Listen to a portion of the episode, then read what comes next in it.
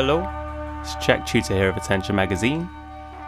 Welcome to Crucial Listening, the podcast where I speak with musicians and sound artists about three albums that are important to them. My guest this time is Geneva Skeen, an artist usually based in Los Angeles. She's released works on Room 40, Dragon's Eye, Touch, her most recent long form work, Turning of the Day, was released on the fabulous Line imprint. And as we discuss at the beginning of the show, it's a work designed to be listened to at half attention. Geneva's work has so much, to my ears anyway, awareness of the listening body than the presence of the listener, what they bring to the experience of listening. There's so much ambiguity with what she puts forward sonically that explodes in all kinds of potential directions in the listener's head.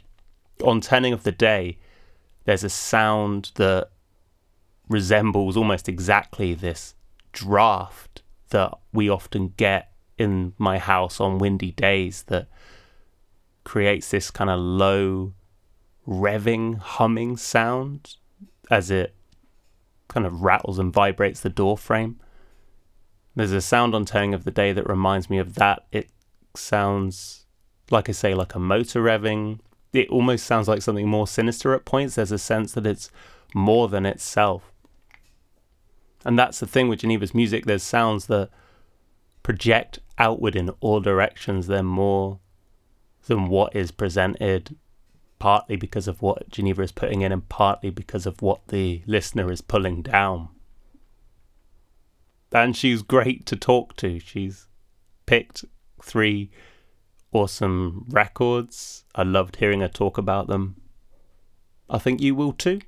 You can head over to genevaskeen.com for more information on Geneva and to attentionmagazine.co.uk forward slash crucial listening for all those usual links.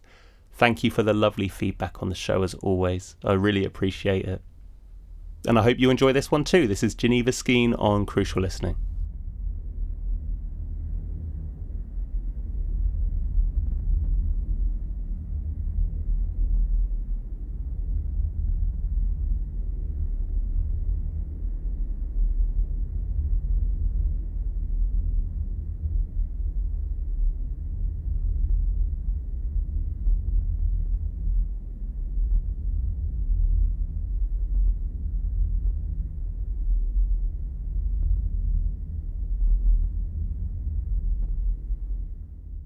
Hello, Geneva. Welcome to Crucial Listening. Hi, thank you.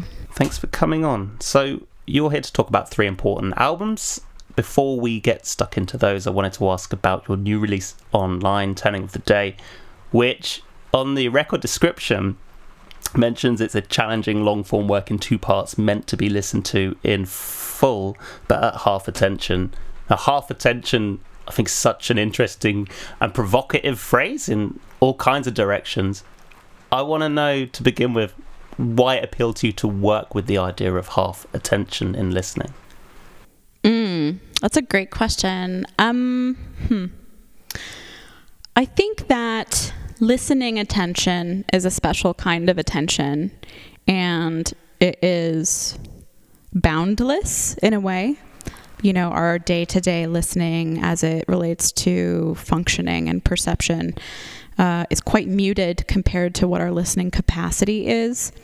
Um, and a lot of my work is interested in what is the sort of boundary between being overwhelmed by sensation and listening and being out of touch with the world around you and the pleasure that can be found in being overwhelmed as much as there is also a kind of repulsion in being overwhelmed. So, um, half attention is a very subjective uh, request of a listener. It asks them to be aware of themselves uh, as they're listening in a way that, like, just telling someone to listen to a record could mean anything. Like mm-hmm. people listen to music in all different kinds of ways. And so it asks sort of preemptively someone to think about their attentiveness to listening and then it says okay dial that back to some to some level of like less than what you think it is but it's I, I realize now it's a kind of conundrum that I've asked someone to pay attention to something and then to kind of halfway ignore it. yeah. But I like that paradox. Mm. Um, I think that, you know, this record can be overwhelming in its tension and quietness to an Mhm. extent. So, on one hand, I'm sort of letting the listener off the hook to uh, let their mind kind of free associate or do whatever. Like, I don't care if you're writing an email, not really, but like, you're gonna eventually come back to it if you know that you're at half attention. And then I think the last thing I'll say about it is that I struggle with the genre and word ambient, Uh-huh. um, especially as I feel it has kind of become a catch all that includes a variety of different sounds with a variety of different intentions from the composer's perspective. And yet, the sort of shorthand understanding of ambient seems to nudge its way into like calm music or like lo-fi beats to study to or 60 you know 60 cycle hum uh-huh. and things to zone out to completely or that will be some kind of balm or salve or curative for a very um, challenging world Mm-hmm. and I don't try to make work that is a balm or a curative for a challenging world. I actively seek to point to that in the work or at least point to a listener's perception of their own I don't want to necessarily just say anxiety but like pointing to the things that are real that are not just safe that are safe but also not safe or things that are encroaching things that are impending things that have happened things that are happening um, so Hmm. it's meant to the, the phrase half attention is meant to sort of shake you out of the ambient category and instead think about being active and not passive. Um, i don't care if you lie on the floor and listen to it. It might be kind of nice if you have a subwoofer but like you're still putting your attention actively and not just letting the thing wash over you or perhaps you're oscillating between letting the thing wash over you and then crawling into the sound kind of so Mm. yeah Nice. Another section of that description actually says that it's written, and this is expanding on what you've just said as well, but it's written for interstitial time, written for dawn, the small hours in which we churn on thoughts, the graveyard shifts of our minds. How do you compose for that? I mean, how is that reflected in the way that you approach putting this music together? Um, well, there's a literal kind of component to it, which is I was invited by someone in South Korea like several years ago to make a piece for this global, like 24 hour online piece that was never actualized. Um, but he was assigning different times of day, like half hour slots to people to compose for and then in in theory this piece would play 24 hours a day online um, and whatever time slot your personal computer's clock was at would sync up with the time slot that was you know that the composer had composed for and i chose 11:30 p.m. to midnight because i think i like really again exploring this idea of anticipation of impending change of being sort of heightened in my awareness of something coming um, and so I kind of sort of started to sketch out this piece back then for half an hour. And I think the album is still exactly half an hour. I can't remember off the top of my head. But yeah, it's meant to trace the sort of moments of watching a clock, knowing that something is changing. Knowing that something somewhat arbitrary is changing, but like that in your psyche, it is still real. Like it's no longer today, it's now today or it's no longer you know there's this switch that happens kind of. So that's kind of how this project started and i think tonally it reflects that sort of long um, temporal slowness that happens when you start paying attention to the time. Like i don't know if you meditate but like when you start meditating or early in your meditation practice time becomes super slippery and Yeah. you're like you set a timer for five minutes and that meditation goes really quickly but then you try ramping up and you set a timer timer for 10 minutes and you're like oh my god this is forever Yeah. this is forever and um, that is a very real feeling and it's an uncomfortable feeling um, but it is like opening up a kind of internal psychic expanse of going back and forth, oscillating again between being aware of feeling uncomfortable, that discomfort disappearing or dissipating, and then circling back around again. And it has this like cycle of like, okay, no, okay, no. um, and then, you know, part two of that record is a, a kind of a release from that where something starts to happen and you're like oh okay okay it's today now. Uh-huh. um, but the cycle comes back in a different form. Um, repetition comes back in a different form and that's sort of just the banality of time passing i guess. When your attention is only really on that. And it also reflects i think tonally the kinds of feelings that you have or at least i have um, when i can't sleep um, and i'm just like i want to be asleep i'm trying to sleep my mind is cycling or racing or getting stuck on banal things, things that actually don't matter but are a stand in for something that probably does matter that I'm trying not to pay attention to. Uh-huh. Um, and so I, you know, I composing for that, technically speaking, is about really like taking sounds that I have from my house at that hour, um, taking sounds from like my my own body, my own breath during those hours, and then really like pulling them apart. Um, in their component parts, I would like pull them out and stretch them. Um, but then I would compile them and then stretch that out again and then pull it out again, stretch the parts again. So it's sort of like taffy pulling in a way.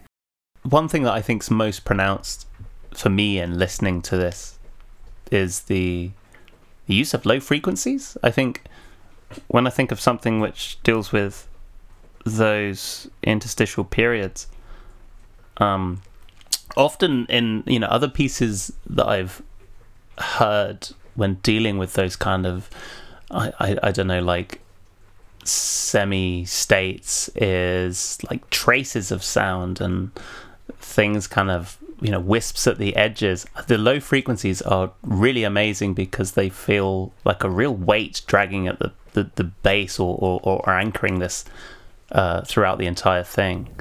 Um, t- tell me uh, this is a super vague question tell me about the use of low frequencies in this piece because yeah they feel like at many points and depends where my concentration is but at many points they're the thing that i think i'm paying the most attention to consciously when i'm when i'm listening hmm.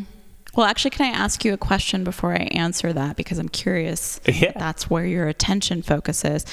Are you, how are you, how have you listened to this work, like on headphones or speakers, and how has that changed your attention to those low frequencies? Oh, that's interesting. Uh, I listened once in my studio where I am currently, which is in the garden.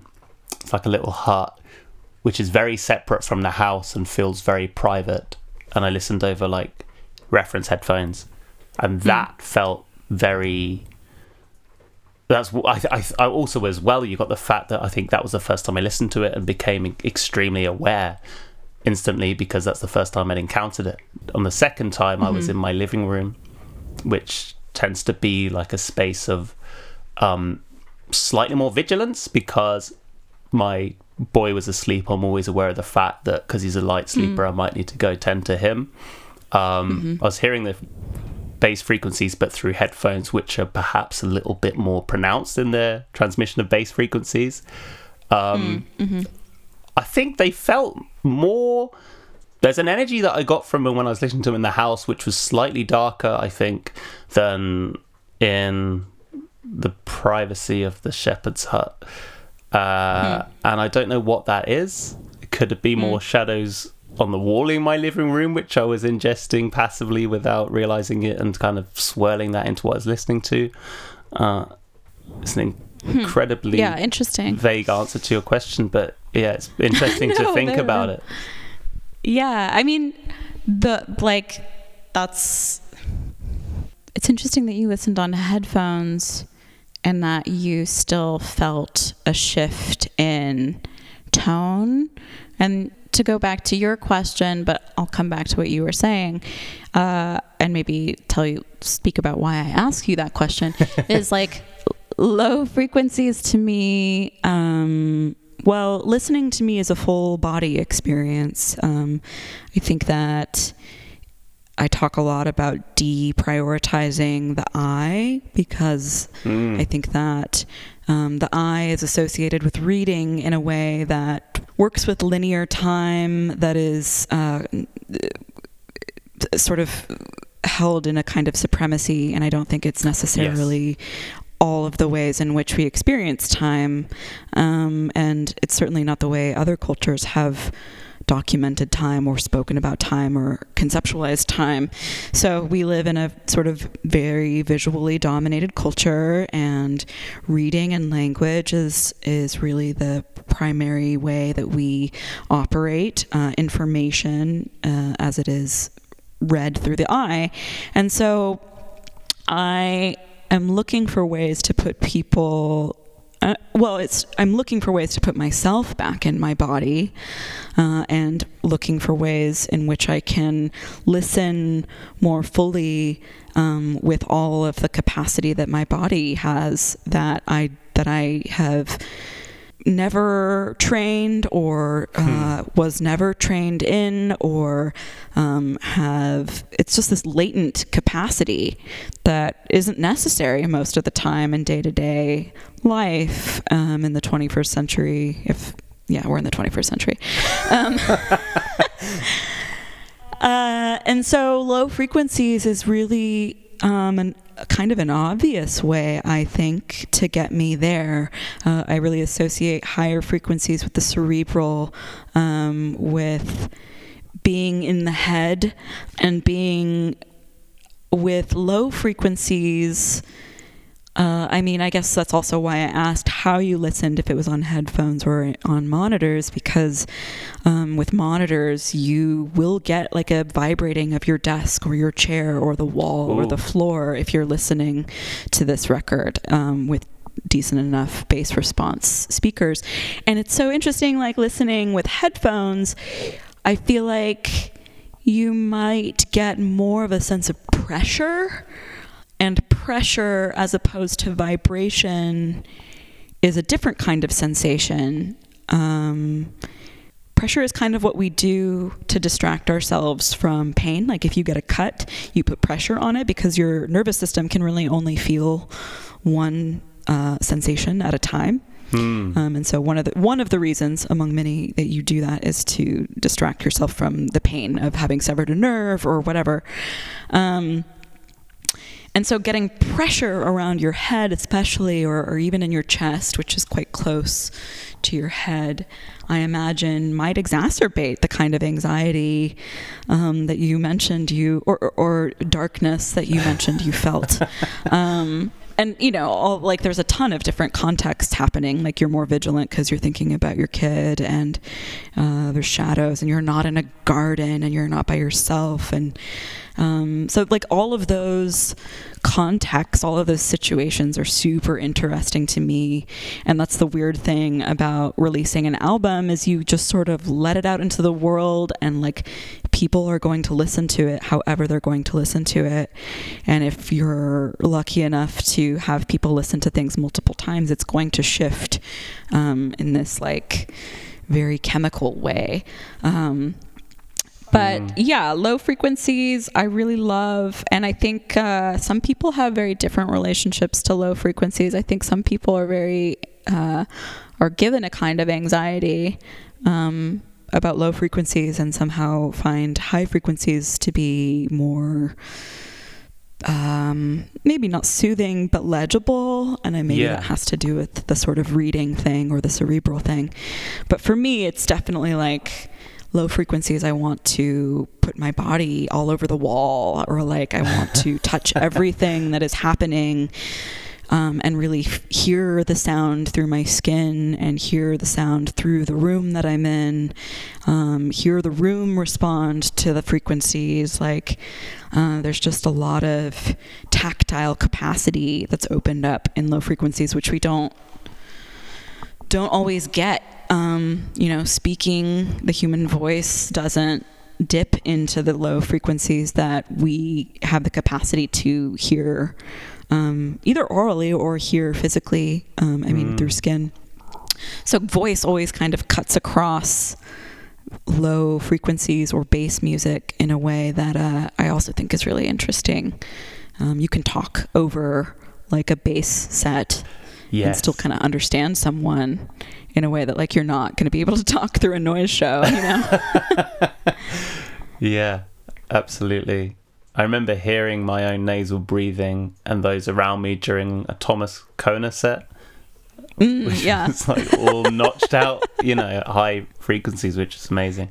Um, Geneva, this release is really cool. I need to listen to it over speakers clearly, so when I get a chance to crank it to the point where things might fall off tables, I'll absolutely be doing that, and people should definitely check it out too. It's on Line, right? It's on the Line Bandcamp. Yes, probably a good Line place to imprint. Go. Line, Line imprint, excellent. Um, great. Well, Geneva, let's talk about your important records. You've picked three as per the instruction, and one question I like to ask is about how you contemplated the word important when coming to your list. So, was there a way that you understood that word or a place you took it in order to come up with the selection that you did? Oh gosh, yes. Um, there certainly is, and I kind of struggled with it for a while, to be quite honest. Uh-huh. And uh, it's you know, it's it's like asking someone what their favorite color is if they. you're like, well, it depends, you yeah, know. yeah, absolutely. Um, but my train of thought went important for the audience that reads this blog that might listen to my music? Question mark. No no no. Don't do that. Uh, important for uh, who i am as a musician? Question mark. Mm, okay maybe like important to me as a as a person, as like a woman, as uh, someone who grew up the way I grew up. Okay, maybe like think about that. Um, important for like me as an academic. I don't know. So I went a lot of different hmm. directions with this, and I just made a really long list, to be honest. and then I started editing it down. nice. yeah, I had to do some editing, and that's kind of how I function a lot of times these days. I just sort of give up on editing before I do the thing. I just start with doing the thing and then editing. So I think that's a great idea. At least you get rolling. You haven't got yeah. the paralysis of like, well, uh, I I must come to three, you know, in an immaculate form before I. It, it, I, I, don't know. It's quite quite an intimidating yeah. foot to put forward, right? Um, it really is intimidating. So good on you for. God. But ultimately, I was like, oh, this is actually an interesting combination of things that I feel like represents me well in all of these facets. Mm-hmm. Um, and it could have been a couple of different other combinations of things, but I sort of settled on this combination because I was like, this is definitely where I'm at now, and it also, I feel like, holds the longest lasting representation of me in the past maybe like five years. Great answers. So let's go with whichever one you want to talk about first. Have you got a preference? Um, yeah, why don't we go from most cerebral to least cerebral in a way? um, Oh, now I regret saying that because I was looking at the list. Like, I feel like Ooh, I've miscategorized. Let's go in the way that I think we should go. Um, let's start with music of the Kesh. nice. Okay, awesome. Uh, so Ursula K. Le Guin and Todd Barton. So, why is this one important to you? This is important to me because it is so thorough in its consideration of world building. Mm-hmm. It is so believable in its fantasy, or, or maybe not fantasy, but in its speculative fiction. Um, it's so considered in terms of building um, a world that is plausible and timeless and not appropriative, mm-hmm. but based in real history, real life, real things that have happened on Earth. Um, and I think she does specify that the Kesh like live on Earth, I believe. Mm. And I hmm. know that most of the recordings are taken from Marin County, um, but like there is, I, it's so successful in hmm. its and I don't mean timelessness in a sort of like classic kind of way, like an icon kind of way. Like it feels without time. It's yes. atemporal. Um, it feels like yeah, it could totally be five thousand years from now, or this could have been five thousand years ago, or it could honestly be right now somewhere.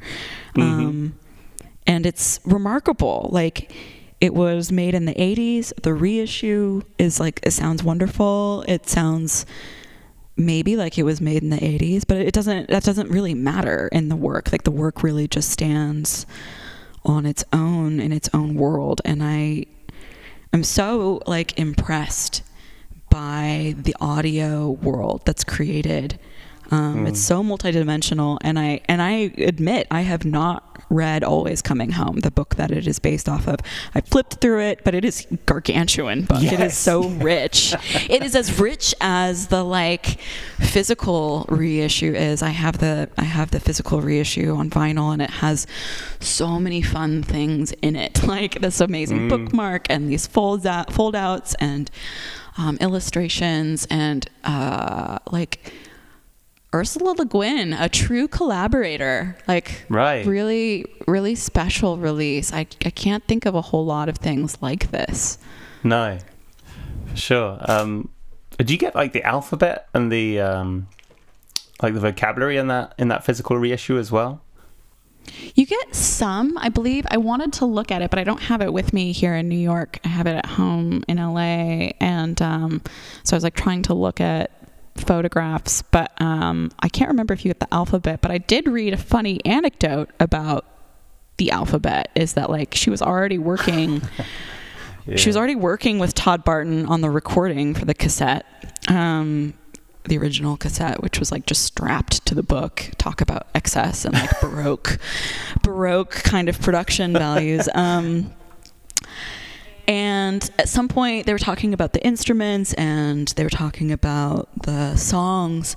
And Todd Barton was like, "Do the Kesh speak English?" And she just goes, dang it and she like disappears for like another three months to develop an alphabet and develop a whole like uh, wow. codex and language and so you know like i don't know she, to me this is like Tolkien can take a back seat. Yeah. I think like I was just thinking, yeah. Wow. Uh, she I love I also love that like she wanted to make an album of their songs, but like somehow the language part was like the last thought she right. had. Like, yeah, isn't that amazing? like it was so re- it was so real for her. I think maybe um, yeah. that actually figuring out what the language was was like, oh, I, I already know what the language is. Oh no, of course I have to transcribe this and like document it and develop it. So yeah, yeah, absolutely. Um, do you remember how you first came to discover this record? I was. I bought it from Pete Swanson at a record swap. Wow. Um, yeah. Like it was a record swap at Zebulon, I think 2018. Yeah, 2018.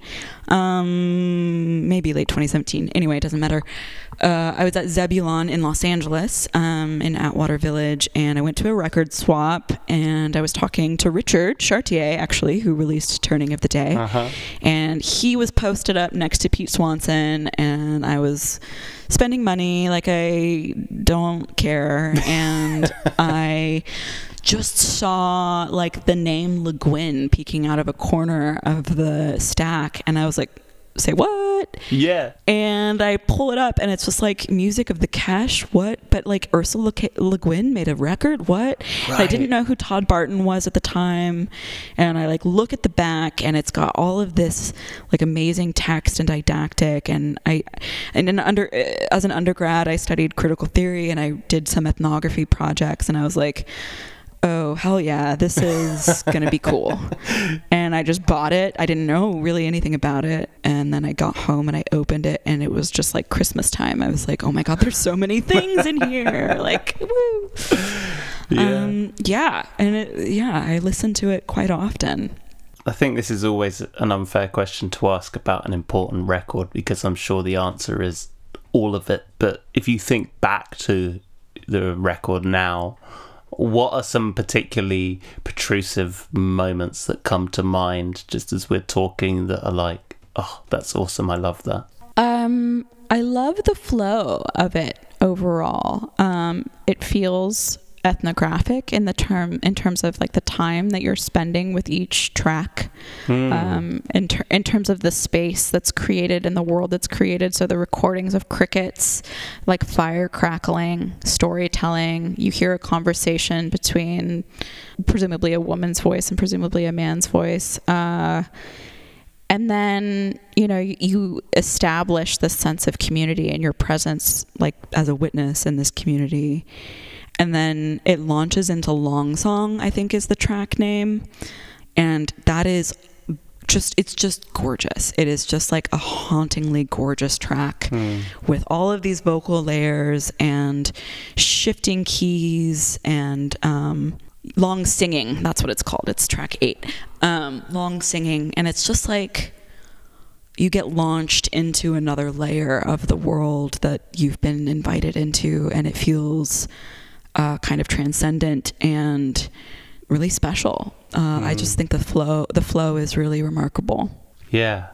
I think what surprised me about this, because I kind of read about it first and then listened, was the presence of something which I guess resembles a more organized and premeditated music than I was expecting. There's one track that's almost got like a trip hoppy beat going through it, um, which I don't know I was ready for, but that, mm-hmm. that's it was really really interesting. And then as as I pondered it, I was like, well, yeah, why not? Like, why why can't this community be producing something like this? I mean, do the more overtly musical sections like that resonate with you as well?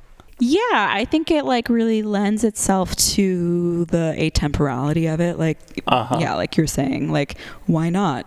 It could be in the future. Maybe trip hop already happened. Like in the 21st century, we certainly reference, you know, music that was very old or, you know, 500 years ago, sure, but like also older than that. Um, mm. And Gregorian chant gets sampled in trip hop. I mean, like this right. crossover of time that happens in music where things are identifiable, but you can always make a cover too, right? Like you could cover a Gregorian chant and yeah. make it today. I mean, what's to stop you? And yeah, I think that like it's it's interestingly blended. Um, I also love like the quality of certain sounds, like the the snapping and clapping. Um, mm. In I forget which track. I think it's in the first half where it's just women singing, that sort of devolves into laughter. Yeah. Um, I'm like so curious about how that those elements were recorded, the human elements that were recorded. Um, because it's got to be indicative to a certain extent of the recording equipment.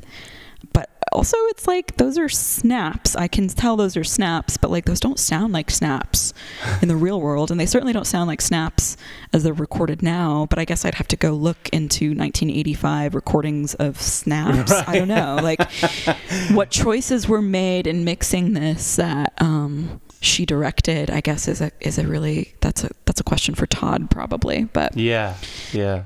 And speaking of Ursula as well, what's your relationship like with her output generally? Have you read many of her books, or you know, was this an initiation or? Uh, it's not an initiation for sure. Um, I am super ashamed to admit I have read very few Ursula Le Guin books. Yeah, I read. Um, what is the one that I'm thinking of that it's about this sort of like dream time. There's an apocalyptic event. It, the, the main protagonist is a, a guy.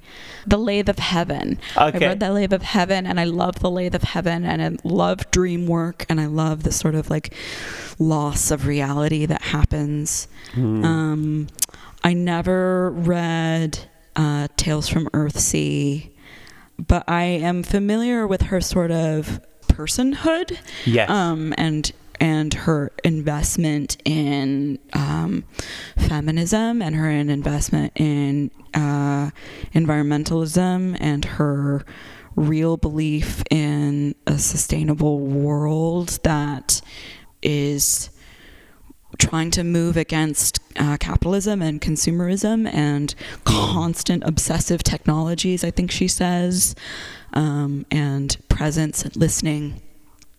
And uh, her relationship to gender, I think, is really interesting. Um, mm.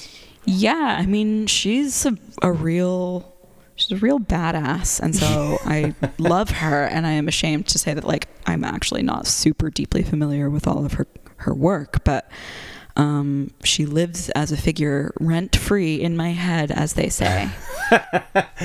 yeah, no, same here. I've read The Dispossessed and absolutely loved it last year, and um, but that's it. And this is definitely a nice nudge for me to pick up that thread again. Um, yeah. If we were going to play a little snippet of one of these tracks now, do you have a preference, something that might give a little bit of insight? I mean, long singing is my favorite track on this record, and that, and I, and I love voice. I love using voice. I love using multiple voices. I have a, I have a choir background, so, um, so yeah, that one is definitely my favorite.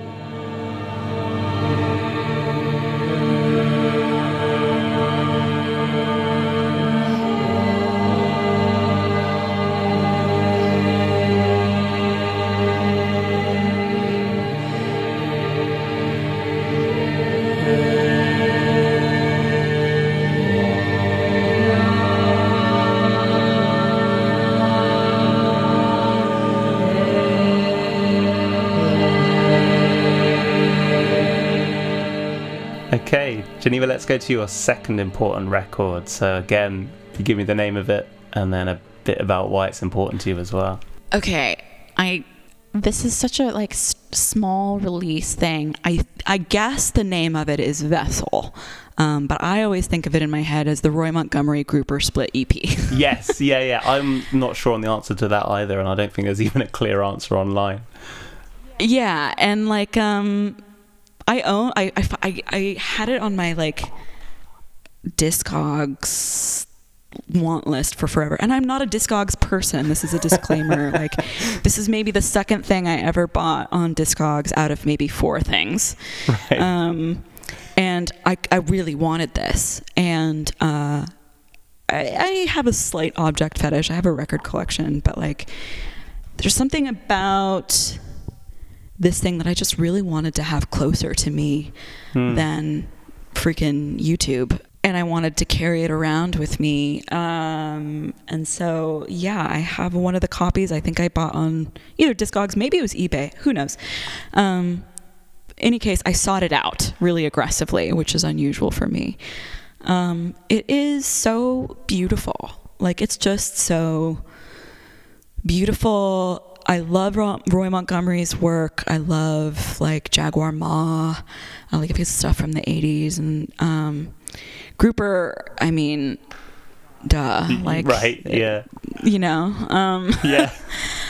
Uh, what's I what's there to say about that without me sounding obvious or cliche? But like, I love I love Grouper. It's beautiful. Like that shit makes me cry. Um, right. Yeah. In a good way, in a good way. And this record, I love the pairing of the two of them. I don't know who initiated it. I love that they didn't collaborate. They were just like, let's just I'll do one side and you do the other side, and that will be enough. Yeah. Um, and it still feels like a collaboration. It feels like a conversation between sides A and B.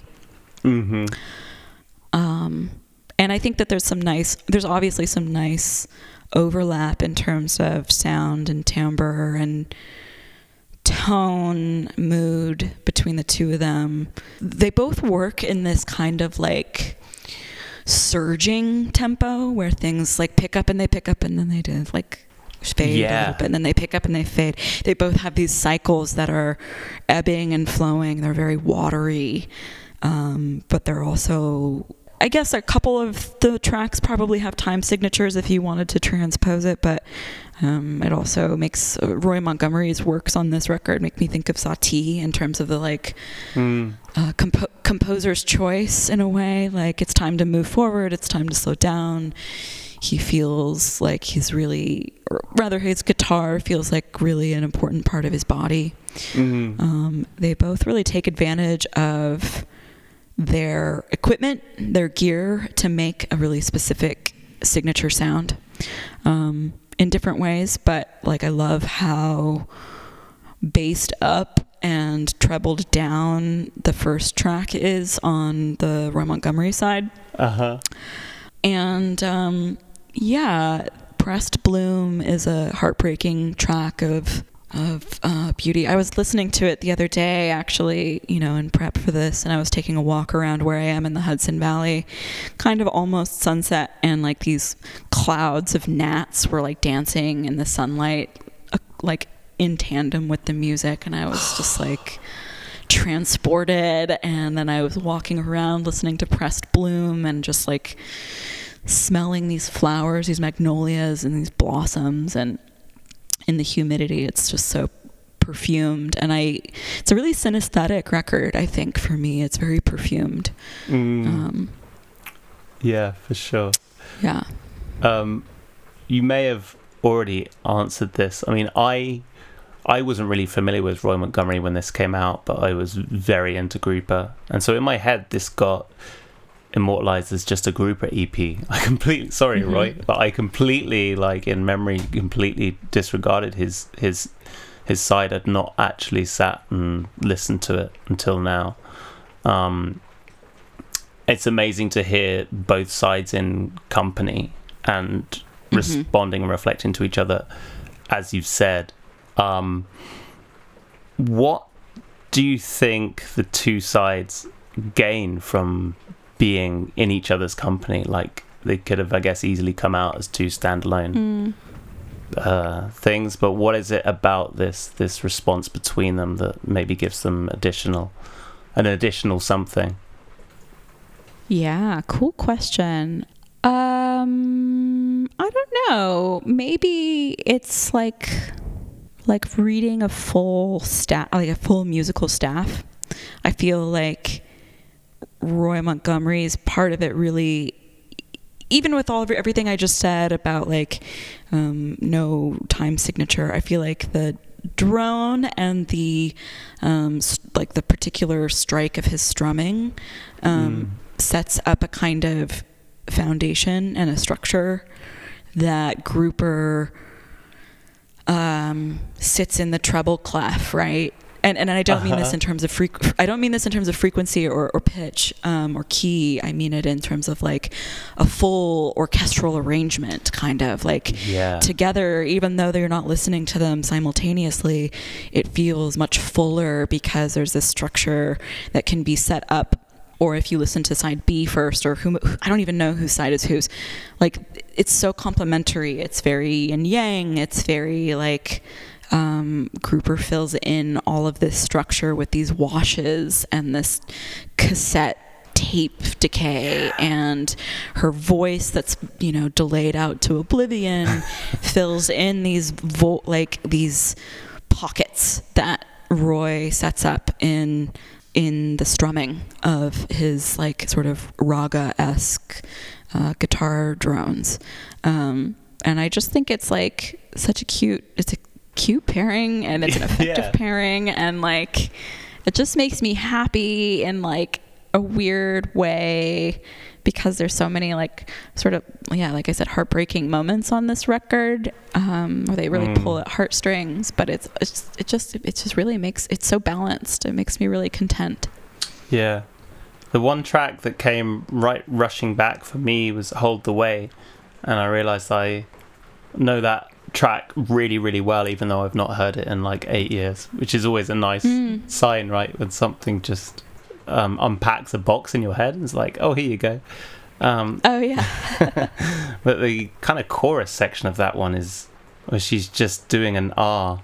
Um, uh-huh. forgoes anything. Oh yeah. Oh my it's god. absolutely exquisite. It's like, yeah, amazing. I absolutely love it. Yeah. It's gorgeous. Yeah, it's it's so it's it's like a really real present feeling. It's yes. lacking it's lacking melodrama it's just it's very very human yeah yeah sides. yeah totally so you mentioned that you were into roy's work in the 80s you had some background with with roy i'm intrigued as to if you remember how you came into both of these artists like how did you discover roy's work how did you discover liz's work oh okay good question um so Roy's work came to me through a colleague of mine, a friend of mine in Los Angeles. I'm part of this collective called Volume. Uh-huh.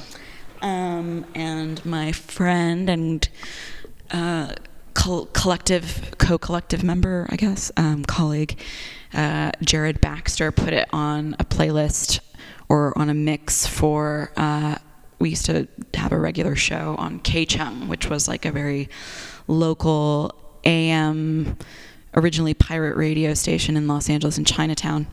And I just heard it and I was like, dude, what's this? and he was like, oh, yeah, you should check out Roy Montgomery. He's from New Zealand. Um, I mean, to me, like, uh, I found Temple 4. Um, which is a release on Kranky, I guess in the 90s, actually. Yeah, why did I say 80s? I don't know. Time, obviously, if there's a running theme today, it's that time is kind of like weird to me. Um, so anyway, yeah, Temple 4 came out on Kranky in 96. Um, I listened to it, and it's just like such a big, big listen, and yet it's really simply composed in terms of instrumentation I don't know. I in my head like Roy Montgomery was this like huge epic figure and I think he I think he is and I, I think his work is so cool and I was so happy when there was like a big release of a bunch of work of his um, a couple years ago. Yeah. Uh, but at the same time I'm like I followed Roy Montgomery on Instagram and he followed me back and I was like, "What?" All right. Uh, yeah, but like uh, Dada Ma is such a cool, um, cool track, and yeah, everything on Temple Four is really awesome. And I don't know, I just it's kind of present for me. It's uh, I like guitars. I'm not good at guitar, so I feel like in my head I play guitar kind of like that with altered altered tunings. Yeah, yeah, I'm, yeah. I'm not good at like playing music, even though I played. I like, had probably decades worth of lessons in me, and like I just I've never been good at playing music, so I just like look at an instrument and like find out what sounds it makes.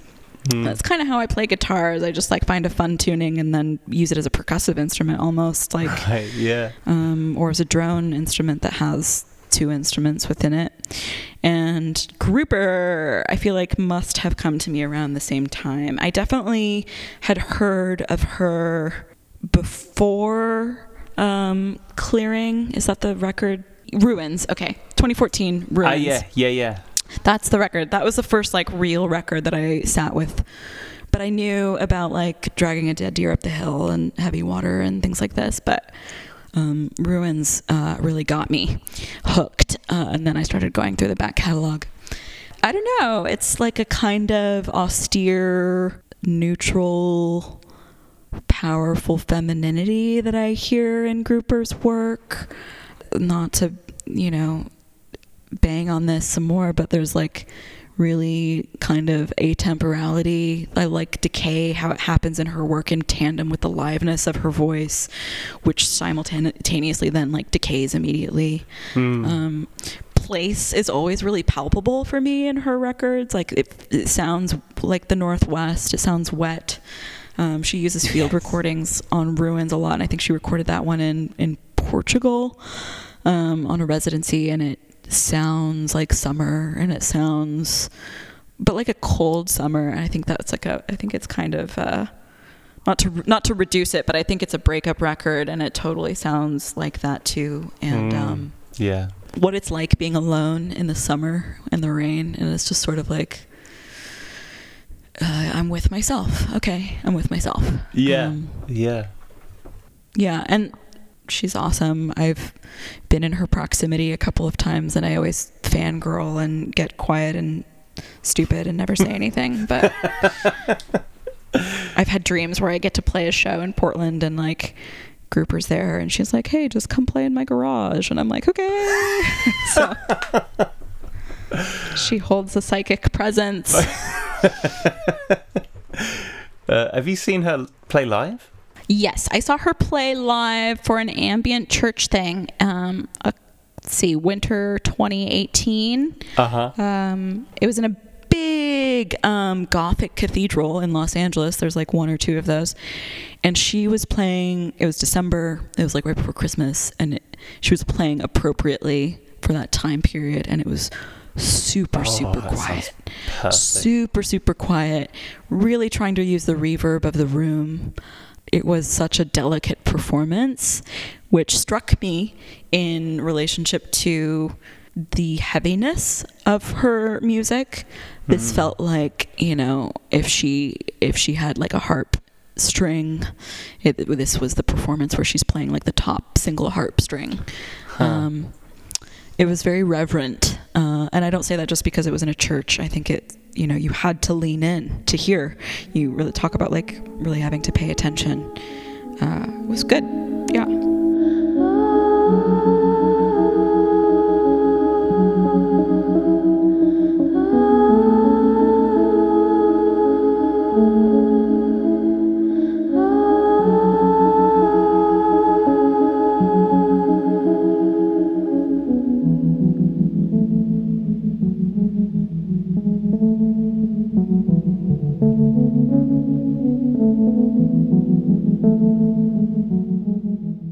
Geneva, let's go to your final important record. Uh, so, Okay. yeah, if you give me the name of it and then a bit about why it's important, let's do it. Uh, I chose Swans, The Great Annihilator. I had to figure out a way to work in something crushing and aggressive into this selection because that is a big that's a big thing for me to balance eh, in some ways like the headiness of some of the things that I'm trying to do. Um, also, when I use my voice, like I'm trying to, I, I, I have a pretty decent range, but I end up singing in a pretty like mezzo soprano range, and so I try to balance that with some crushing stuff. And my sense of crushing stuff comes from Swans. It is like the loudest shit I've ever heard. I love. Yeah. I mean, if there's one place I'm gonna be willing to blow my eardrums out, it's gonna be a Swan show. It just. Um, I, am going to look back on this in 20 years and regret it, but um, maybe I won't. I don't know. Uh, I love it's it's a place. Talk about like being really physically present in the music. Mm. Seeing a Swan show live is like my whole body vibrates. Um, I'm like laughing at Michael Gira, like writhing like a snake, sweating, and then I'm like laughing at watching um, what's his name Olaf, I think, playing the pedal steel chewing gum like a maniac oh, and then yeah. i'm like feeling this aggression in my chest which is really present this sort of anger um, that has no where nowhere to go like this sort of impotent anger that can only be expressed through entering a trancy state and great annihilator I chose specifically because Jarboe is still in it, and mm. her presence on that record is my favorite one. Um, her vocal range really goes into a lot of directions. Like it's Diamanda Galas in certain tracks, and then it's like really her sort of diva jazz background training in another track. Um, everybody's lending themselves to the tone of each song as fully as they can, as expressively as they can. There's so much color happening in this wall of blackness um, mm. and grayness. And I love the album artwork. I love mind, body, light, sound. It's sort of ecstasy that it reaches. It's a huge record. I mean, I think a lot of people criticize it maybe because it's not as cathartic and chaotic and aggressive as like filth or early earlier swan stuff but like this line between you know accessible as far as Swans is ever going to be accessible to a broad audience uh-huh. and still like agitated and heavy and crushing. Um, I think they really, it's like Chef's Kiss. If this is a podcast, but I'm doing Chef's Kiss right now. Um, yeah. Yeah. Yeah. Yeah. It's, it's a good one. Yeah. I feel like, um, because this is like the penultimate one, right? Before they before they mm-hmm. stopped mm-hmm. for a long while. I hope that's right. But soundtracks for the blind. Oh gosh, I hope that's correct. Was the one I think that came out after this, which was a basically a huge purging. It seemed of the excess energy that they needed to get rid of in order to shut that project down for a bit. Yeah. So this kind of feels like to me the point at which that they were very aligned and had reached a point of like assimilating a lot of what had really characterized what they were doing. You know, mm-hmm. it's interesting that it would be kind of criticized for not being as brutal as, as filth or something when it's like, well, they've done that. You know, they've been as brutal as filth, very much on filth. This this feels like a very streamlined iteration of Swans, right? Like before they before mm-hmm. they say, okay, we've we've kind of nailed being swans, so mm-hmm. let's yeah. let's park it.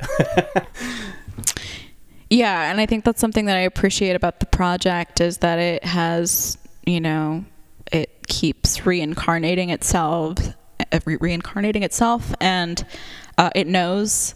Eh, oh, well, it's debatable, I guess, but like for the most part, Draw knows when to shift attention, shift directions, knows when enough is enough, mm. knows like has has a sense for pushing into extreme and excess and when that excess is no longer effective because um, mm. excess is extremely effective when it still feels excessive but when you yeah. are fully dissociated and numb it's no longer excess anymore it's no longer effective anymore and yeah like the the project feels so tight and so clean. It's a long record. It is, and yeah. you get each track is quite discreet and like really fully formed. It feels like um, yeah, it feels like I don't I don't need it to be filth. I don't need it to be as noisy and as aggressive because um, it's been refined in a in a positive way for me. Like it's been given more dynamic borders that allow it to still be filthy, but also kind of surreptitiously can get under the skin of like your average like FM rock listener, and then they Yeah. discover what it's about, and they're like, "Oh, god damn it!" um, Yes.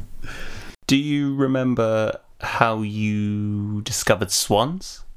Uh, I I knew about swans in high school. I mean, I, I went to high school in the early aughts. I graduated high school in the 2005. I knew about swans in high school. Um, I knew I loved the filth cover, but I knew that I couldn't at the time like really uh, sit with that harsh of a noise. Um, I I felt it so deeply, all, like in my body and in my sort of mind at the time in high school that I actually couldn't do the sort of homeopathic like is like thing that I think a lot of people who are attracted to aggressive music um, and and noise music do or they see themselves in the sound. I, d- I couldn't see I, I didn't want to see um, the sound as it lived in me already. Like I just wanted to not feel that anymore. Uh huh. yeah. Um, Totally. And so I knew about it and I was into it and I knew that like I, I think I knew somehow that I would come back I would come back to it eventually. And then in my early 20s um you know, my partner at the time was like, "Come to Swan shows, come to Swan shows. You're gonna love it." And I'm like, "Okay, sure." and I went, and yeah, I freaking loved it, and that really got me back into, um, yeah, I was in a way like kind of a getting back into organized noise and getting back into like just overwhelming music, um, sonically overwhelming music, and yeah, I think I've seen maybe four Swan shows since then, uh, since like 2012 or something. Um, Hmm. and I was like, yeah, I and I and I understand intrinsically like this was not for me at the time, and I know exactly why, and there I there's no shame for me in that, and it's totally uh, the time in which I found it was exactly when I needed to find it again, and um, yeah, I mean.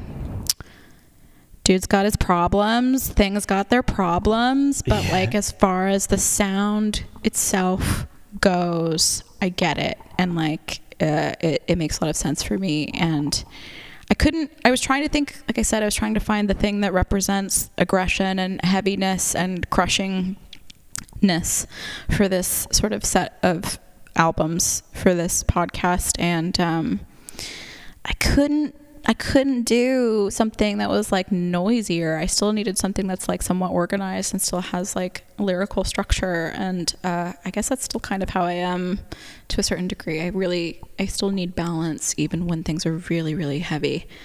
So, yeah. So you mentioned you wanted to bring something crushing to the table amongst these three releases.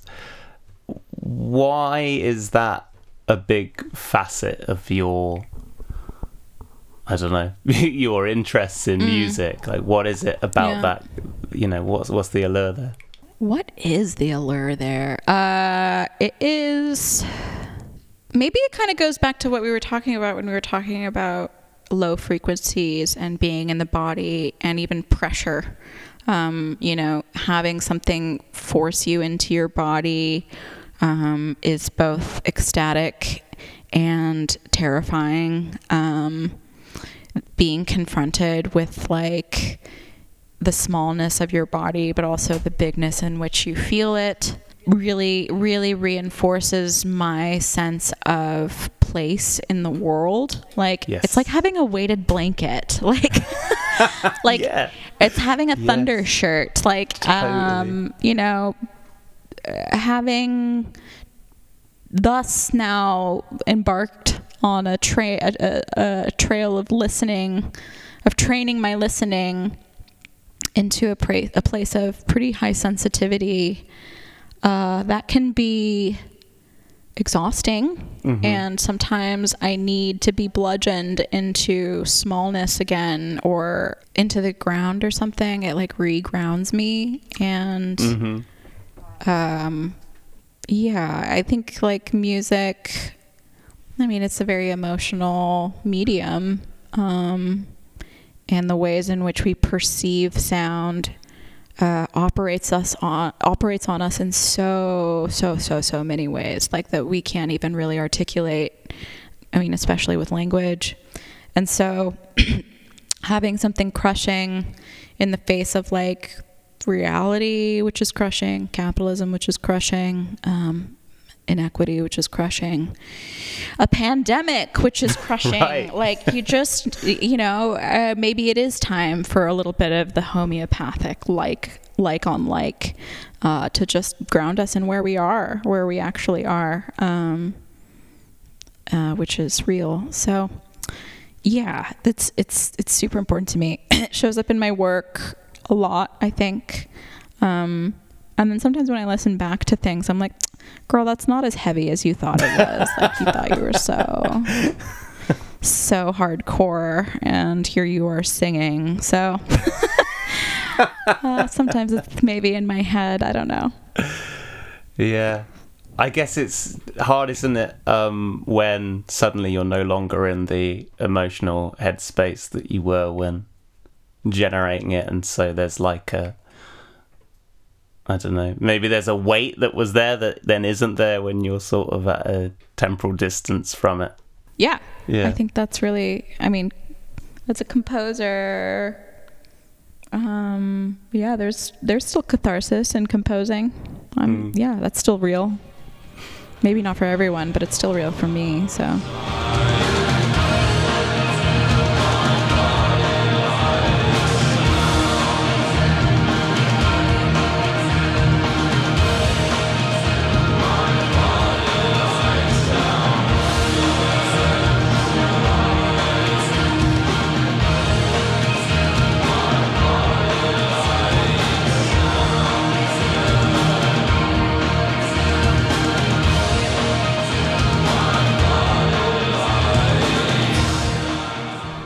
this has been awesome. Thank you so much for talking through your new record, three important records as well. It's been great to have you. Thank you. Thank you so much for having me. I hope um, I hope I made some semblance of sense. Plenty. Um, thank you, and to everyone listening, I'll see you next time. Goodbye.